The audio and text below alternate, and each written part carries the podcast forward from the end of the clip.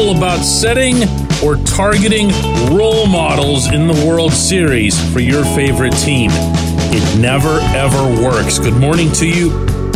Good Thursday morning. I'm Dejan Kovacevic of DK Pittsburgh Sports, and this is Daily Shot of Pirates. It comes your way bright and early every weekday if you're into football and or hockey. I also offer daily shots of Steelers and Penguins same place that you found this. The World Series between the Rangers and Diamondbacks begins tomorrow night. And it'll be, oh my goodness, a storyline that's going to be repeated nonstop through all seven games if it goes that long. How a couple of years ago, both teams had a hundred losses and how they scraped and clawed and moved out of their mud huts into, I don't know, some kind of project and then just kept battling until they made it. it it's, it's not going to apply. It's just not. They're very different examples between each other and they're extremely different, by the way, from anything in Pittsburgh. Yes, Texas did stock up on prospects, but don't let the story get told in a way that doesn't include how in 2021, when the Rangers lost 102 games, the most for that franchise in almost a half a century, that same offseason, right after it ended, they went out and spent, committed $561.2 million on free agents. Doesn't mean they raised their payroll to half a billion dollars. It means that's the total amount that was pledged into the future. Guaranteed. Can't be changed. $561.2 million on all of the contracts that they put together. This is not some sappy, syrupy, bring out the small violin kind of tale. The Rangers made it to the World Series pretty much the same way everybody makes it to the World Series. They're not some great outlier just because they're the Rangers and nobody ever talks about the Rangers outside of the DFW metro area. That's it. That's it. They did too well to add some pieces. Heck, they had the number four overall pick in the past draft. So they've got even more pieces coming. Jordan Lawlar, the shortstop, you might remember we talked about him quite a bit on this show as a potential target for the Pirates in that same draft. But they spent, okay? The Diamondbacks also spent, but not nearly as much. And as a result, the Diamondbacks didn't have the kind of results the Rangers did in the regular season. The Diamondbacks were an 84 win team you know, negative run differential, 16 games out of first place. This is a lot more in line with how the Pirates are currently and in general how the Pirates do business. Yeah, the Diamondbacks have a payroll that's higher than the Pirates. Almost all teams do. And the Diamondbacks have the capability to take it higher. They play in one of the top five markets in the United States. They've got a pretty big revenue stream that they could tap into out there. But for the most part, what they did was as homegrown as it gets. Mark my words. This is the only reason I'm even bringing this up today. Mark my words. The management and or ownership of the Pirates will choose to cite the Diamondbacks as the team that maybe they can pattern what they're doing after. Or they won't mention it at all. What you're not going to hear from them is anything related to the Rangers. Not in independent interviews, not in uh, more organized, formal setting, not whenever they meet with season ticket holders at PNC Park later this winter. You're not going to be hearing about the Rangers. And you know what? I got to be honest with you. I'm okay with that. I've forever looked at the Pirates as being on their own track when it comes to this sort of thing.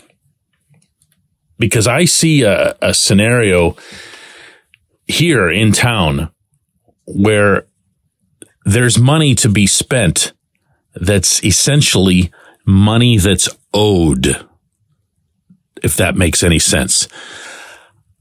I've looked at the Pirates payroll these past few years, and again, throw out COVID seasons and all that other stuff, obviously. And I've seen them as generally speaking about 10 or 15 million below where they should be. And even when I bring that up with people on the inside, I don't get much of a counter argument. That's just where they choose to keep things. And it's their business and they're free to do as they want with it. They don't get anywhere near the windfall that some people project. Some of the stuff is hilarious, incidentally. They made a billion dollars last year but they're below where they should be. That's real. And because of that, as I see it anyway, they owe into the process. They owe the business of baseball some payback.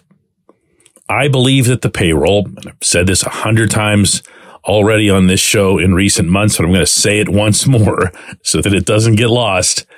I believe that the payroll should be a minimum of $100 million entering the 2024 season. You can't have it both ways if you're running this team.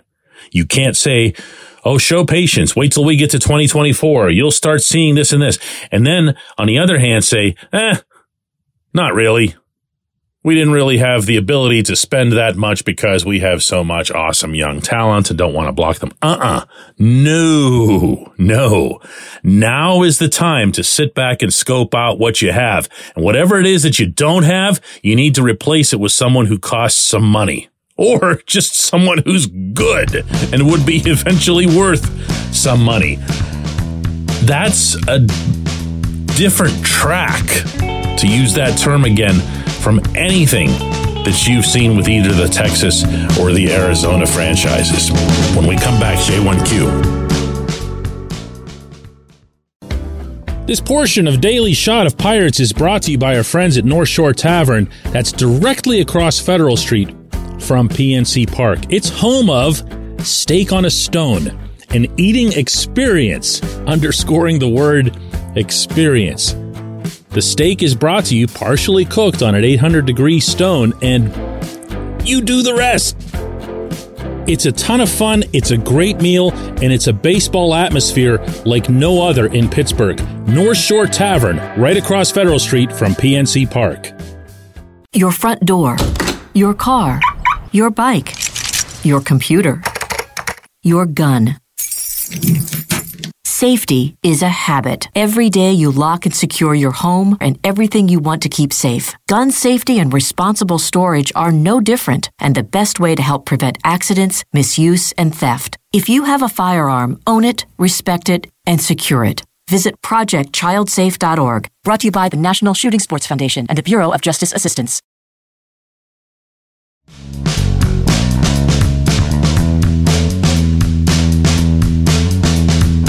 Today's J1Q comes from Derek.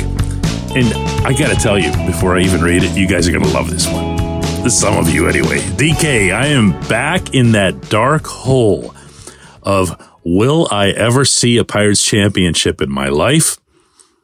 I am 33 years old.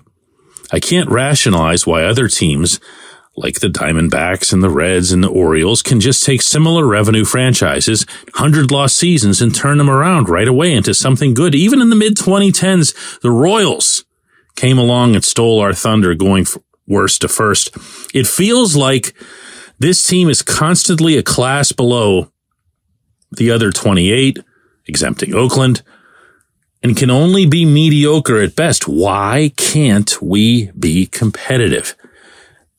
Derek, my dude, before I even begin to answer this, you have to wait until you're at least, I don't know, 40 or 50 even before you can start throwing around lines like you're back in the dark hole of will I ever see a Pirates championship in my life? Because you have to understand that as I read that part of your entry out loud, that a significant portion of our audience went, what? He's 33? He thinks that's suffering?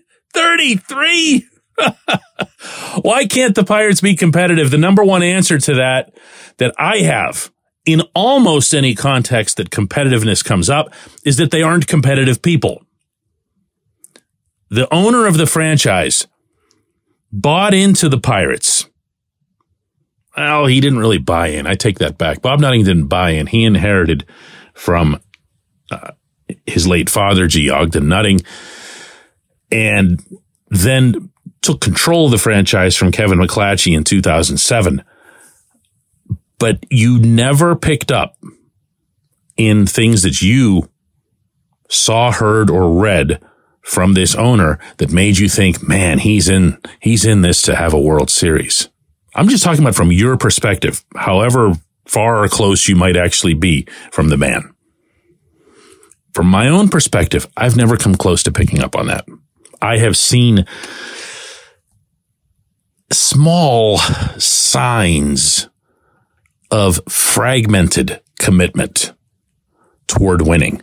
I've seen things to try to explain that to you that he's done over the years, such as his genuine, heartfelt commitment to the Pirates processes in the Dominican Republic and in other places in Latin America. I've seen him do things on his own down there uh, by way of the Pirates operations that made me think, wow, yeah, hey, maybe I was wrong about this guy. Maybe uh, I I didn't understand, you know, the, his overall thinking about the baseball operations and what they mean to him personally. And then there's been a lot of other stuff along the way over this past decade and a half of covering him where I go, really? Really? That's what you got? You're just going to let them do this? You're not going to make any corrections or fixes about this. I say this all the time and I believe it strongly the biggest issue that Nutting's had as an owner isn't payroll. It's not even close to being payroll.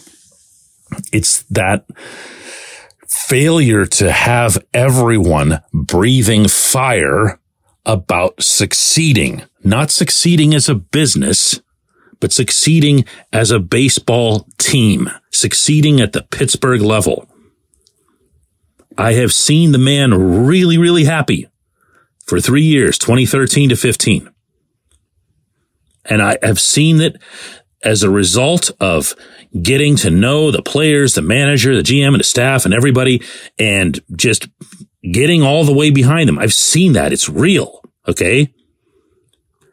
And I've also seen, and this part's going to really throw you for a curve. Those were the three most profitable. Stop and hear that word. Okay. Profitable seasons of his tenure. I'm not guessing at that. I know that for a fact. The three most profitable seasons were the ones in which the Pirates made the playoffs. And yet that never really seemed to spark him toward trying that again. Everything's just so pensive, so, um, well, pensive. Pensive is a good word. You, you just, you're just tiptoeing through everything. I don't know if that answers your question, Derek. As you can tell, I could do an entire dissertation on this. I'm not going to. Your question was terrific, and I just don't have a short answer for it other than that they're not competitive people, and he doesn't hire competitive people. He hires mechanical people. That's that's a big, big difference here, man. Woo! Way to open one up, though, huh? Let's do this again tomorrow.